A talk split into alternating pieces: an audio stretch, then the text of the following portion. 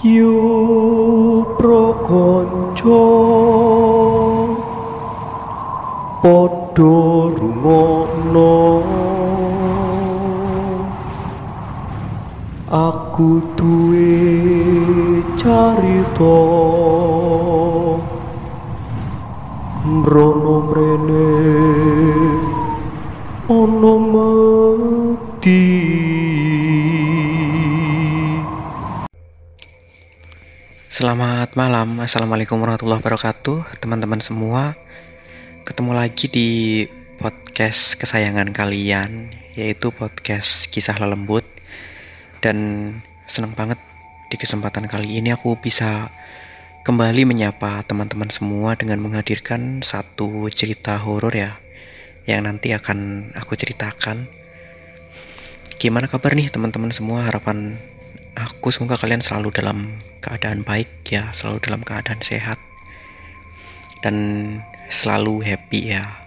Tetap jaga kesehatan karena kondisinya masih seperti ini ya. Masih banyak virus dan masih belum normal. Jadi tetap selalu jaga kesehatan. Pakai masker kalau ke mana-mana tetap sedia hand sanitizer dan pokoknya selalu waspada lah ya dengan uh, pandemi sekarang gitu.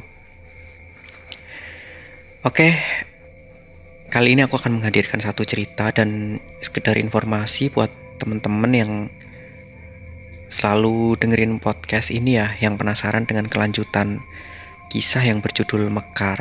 Ada bagian satu, bagian dua, bagian tiga, dan hanya bagian satunya yang aku upload di podcast untuk bagian yang selanjutnya itu kelanjutannya aku upload cuma di channel YouTube ya. Jadi buat teman-teman yang kemarin email aku katanya kak kok kelanjutan kisah Mekar nggak dilanjutin lagi gitu. Nah itu ada di channel YouTube. Silahkan teman-teman bisa cek channel YouTube-nya podcast kisah lembut. Bisa cek ya linknya ada di bawah.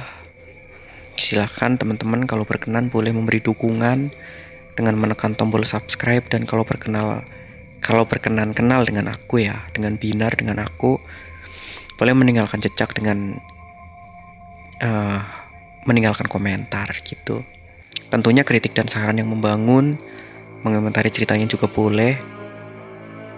Dan uh, dukungan dari kalian tuh sangat berarti banget buat aku ya.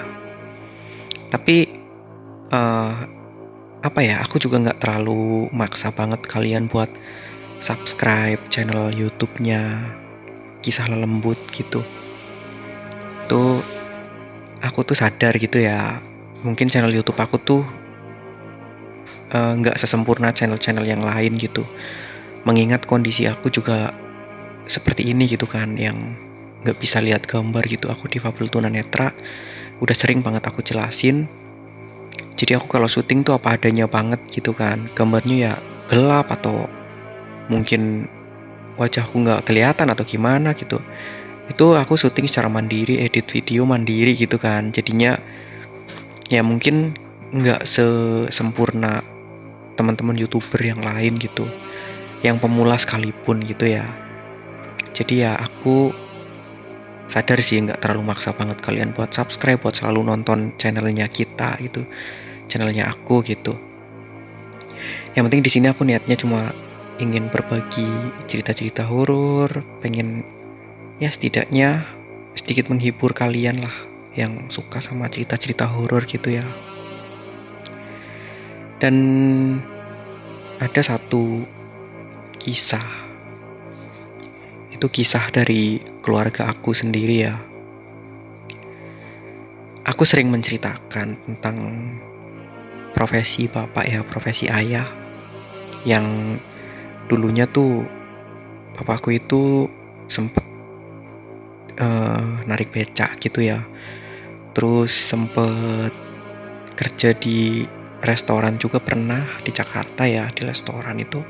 Dan sekarang itu uh, alhamdulillah bisa buka warung makan sendiri gitu. Tapi ada sesuatu yang uh, menurut kami tuh aneh ya. Ya papa itu kan buka warung makan itu di depan rumah. Di depan rumahku ini ya di depan yang kemarin aku sempet menyapa kalian secara singkat itu yang aku bawain podcast di kebun itu. Nah itu di situ ada warungnya bapak gitu di deket situ ya itu ada warungnya bapak tapi waktu itu lagi tutup. Nah awalnya warung bapak itu walaupun di desa kayak gini gitu tapi rame ya. Rame banget. Bahkan dari mana-mana kalau pengen beli makanan yang mereka sukai gitu ya yang bapak jual itu selalu tujuannya tuh ke sini ke warungnya bapak gitu. Terus karena bapak kan selain buka warung kalau siang juga ada pekerjaan yang lain gitu kan. Ada ya adalah kerja di salah satu uh, apa ya kantor beras gitu ya gudang beras gitu. Nah, papa tuh kerja di situ kalau siang. Dan waktu itu kan panen itu lagi rame gitu kan namanya juga gudang beras gitu kan. Kalau panen itu ya lagi rame-ramenya tuh pekerjaan di sana. Akhirnya sementara papa stop dulu tuh nggak jualan terus setelah ini kan lagi musim nanam padi lagi di sini ya. Ini musim penghujan jadi lagi waktunya nanam padi gitu. Terus papa ya di kantor gudang beras itu sepi gitu. Akhirnya coba buat buka warung lagi buka warung makannya lagi gitu. Coba buat jualan lagi. Nah saat bapak lagi berhenti nggak jualan gitu ya itu ternyata di dekat uh, rumahnya aku. Itu ada seseorang yang buka warung lagi dengan dagangan yang sama sama persis seperti bapak Terus singkat cerita ya, itu awalnya biasa ya, Bapak buka lagi itu lumayan rame gitu walaupun sebagian pelanggannya pada beralih gitu kan ke uh, warung sebelah gitu. Tapi nggak apa-apa gitu. Namanya juga rezeki kan udah dibagi masing-masing sama Tuhan gitu kan. Jadi ya udahlah nggak apa-apa. Berbagi rezeki aja sama-sama pengen cari nafkah buat keluarga gitu. Nggak masalah walaupun sebenarnya yang buka warung baru itu bukan orang desa sini gitu. Tapi ya udahlah nggak masalah. Nah pertama masih rame ya warung papa tuh masih rame masih biasa gitu. Terus selang beberapa hari kemudian uh, kalau aku sih apa ya kalau aku sih uh, apa sih istilahnya? Aku ngetarani ya atau apa istilahnya? Aku tuh mengamati ya mengamati warung bapak tuh semenjak malam Jumat Kliwon. Itu sepi ya. Sepi banget. Bahkan pernah nggak ada pembeli sama sekali. Sama sekali nggak ada pembeli semenjak buka sampai tutup. Itu nggak ada pembeli. Pembelinya beralih semua ke warung sebelah gitu. Tapi ya udahlah mungkin ini lagi diuji sama Tuhan gitu kan. Pikir papa sama ibu sama kita semua tuh kayak gitu. Biarin lah mungkin lagi rezekinya warung sebelah yang bagus gitu. Udah akhirnya tutup kan nggak ada pembeli sama sekali. Terus paginya buka lagi. Ternyata nggak ada pembeli sampai nggak ada pembeli sama sekali.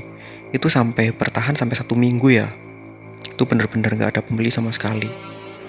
Lama-lama ibu aduh ini kalau kayak gini terus menerus ya rugi gitu kan. Udah capek-capek masak udah capek-capek nyiapin buat jualan gitu ternyata pembelinya sepi malah beralih ke sana semua gitu kan terus setelah satu minggu itu ada pembeli lagi, tapi satu dua orang.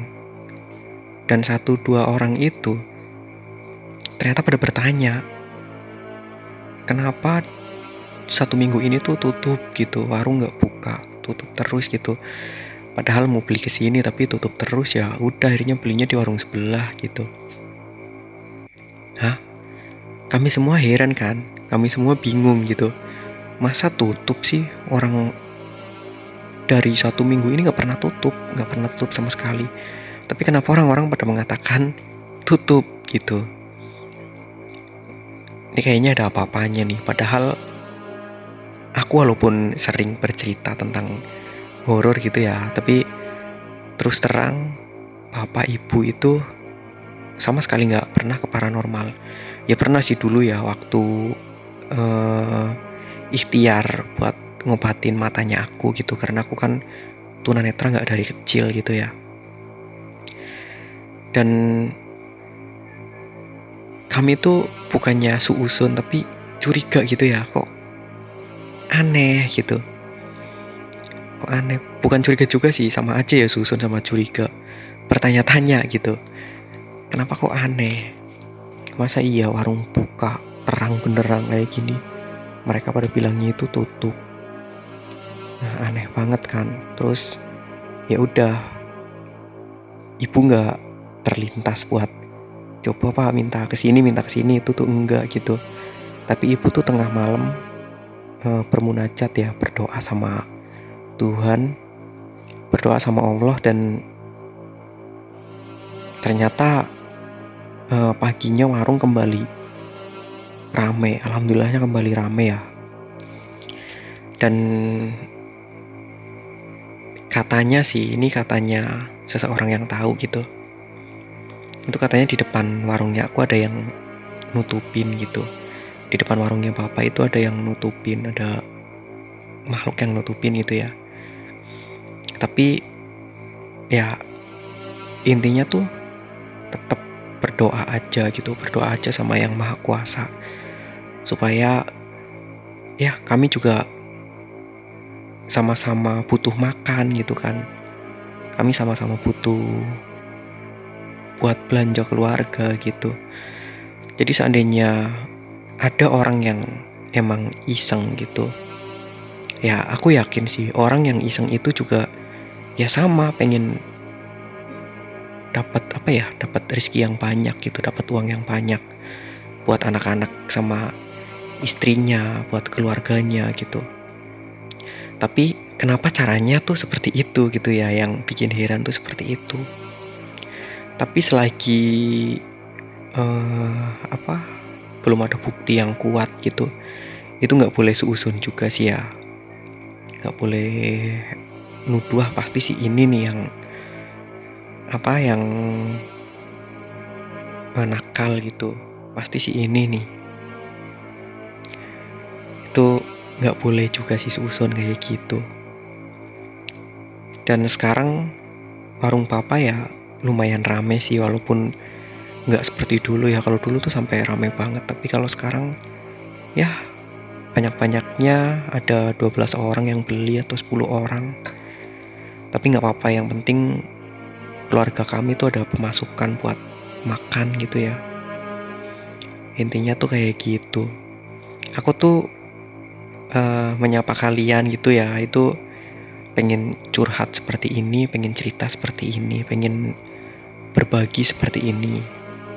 Padahal uh, seremnya mungkin nggak ada sama sekali ya, keseramannya nggak ada sama sekali. Tapi ya udah aku cuma pengen berbagi cerita aja dan ya terus terang sih karena nggak ada yang bisa diajak cerita gitu ya. Jadi aku coba sharing sama teman-teman semua di sini.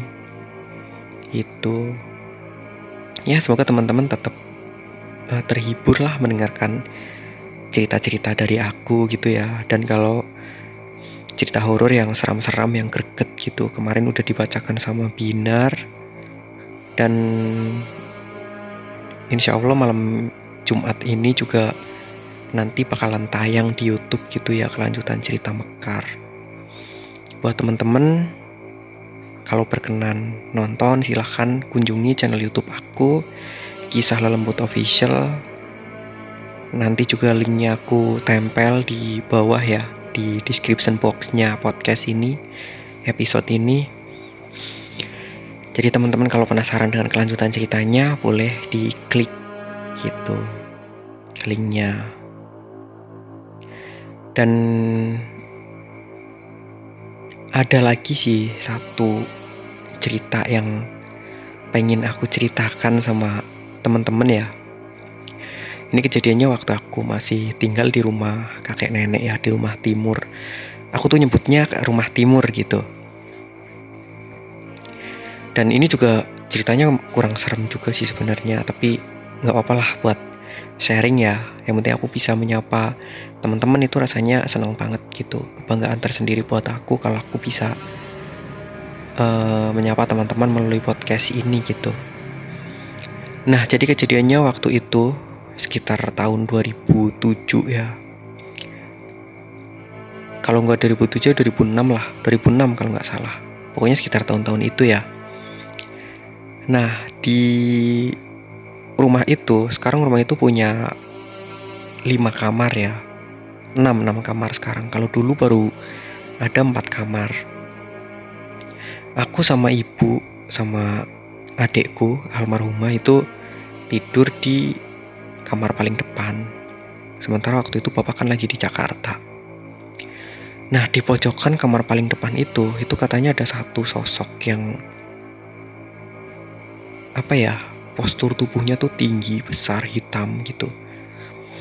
Katanya tuh kayak gitu berdiri di pojokan kamar situ dan kecilnya aku kalau uh, dulu ya waktu ibu masih sering ke paranormal buat ikhtiar pengobatan matanya aku itu katanya mataku tuh diganggu sama sosok itu juga gitu. Nah, kejadiannya ini tengah malam sekitar jam 1 jam 2 ya. Kami lagi tidur pules. Tiba-tiba tuh aku, ibu, adekku itu nyium aroma kayak aroma bensin ya. Itu mirip sama aroma bensin atau aroma mesin yang panas gitu loh. Kayak kan baunya kayak uh, sangit-sangit gimana gitu ya tapi itu tuh bener-bener nyengat banget itu bener-bener aromanya tuh bener-bener mengganggu banget gitu ya mengganggu sampai menusuk hidung banget. Sampai kita yang lagi pada tertidur pulas aja kebangun gitu kan. Dan kalau aku sih kayak denger suara orang bilang iya iya gitu. Aku dengar suara orang bilang kayak kayak gitu ya itu ada di samping aku di samping pantalku. Tapi wujudnya nggak ada cuma suara doang dan bunyinya itu ada di samping pantalnya aku gitu. Itu suara cowok dan suaranya tuh lumayan gede ya. Iya iya gitu terus. Entah ngomong apa tapi yang jelas cuma iya iya iya gitu doang. Aku tuh dengar suara kayak gitu. Dan ibu aku nyium aroma kayak gitu langsung cari di mana sumber baunya gitu kan. Takutnya dia kebakaran gitu kan. Ternyata nggak ada tuh. Hanya wah ini ada yang nggak beres nih. Terus langsung kita pindah kamar ya. Waktu itu nenek masih ada. Kita langsung pindah tidur di kamar nenek. Itu dan ibu aku juga pernah kejadiannya di kamar itu juga. Waktu itu masih pengantin baru sama papa ya. Belum ada aku belum punya anak nah ibu lagi tidur tuh. Terus papa juga ya udah tidur gitu. Tiba-tiba tuh tangan ibu aku kayak tersundut rokok gitu loh. Kayak disundut pakai rokok gitu. Ibu aku langsung kaget kan. Langsung bangun terus tanya papa kamu ngerokok ya? gitu. Enggak masa lagi tidur ngerokok gitu. Dan ternyata emang papa nggak ngerokok. Emang papa juga udah tidur gitu ya. Kan nggak mungkin banget tuh orang tidur ngerokok gitu takut kebakaran juga kan. Terus itu juga udah tengah malam juga kan. Lagian juga kalau seandainya papa ngerokok ya nggak mungkin disundutin ke ibu juga gitu. Dan paginya ternyata bener ada kayak bekas sundutan rokok gitu. Tuh kayak melepuh ya melepuh berair gitu.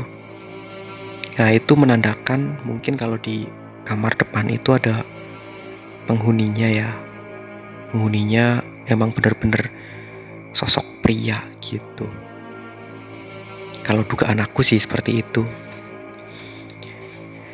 Ya itulah sepenggal kisah dari aku ya. Mohon maaf kalau ceritanya tuh kurang seram apa gimana. Atau ini orang apa sih kok? Apa bawain podcast cuma kayak gini kayak gitu kayak gini kayak gini doang ceritanya gitu ya aku minta maaf. Harapan aku semoga teman-teman terhibur mendengarkan sepenggal cerita dari aku dan sekali lagi tetap jaga kesehatan. Tetap waspada gitu ya. Mungkin ini dulu di kesempatan episode kali ini. Kita berjumpa lagi di episode yang selanjutnya. Terima kasih sekali lagi untuk teman-teman yang sudah mendengarkan. Wassalamualaikum warahmatullahi wabarakatuh. See you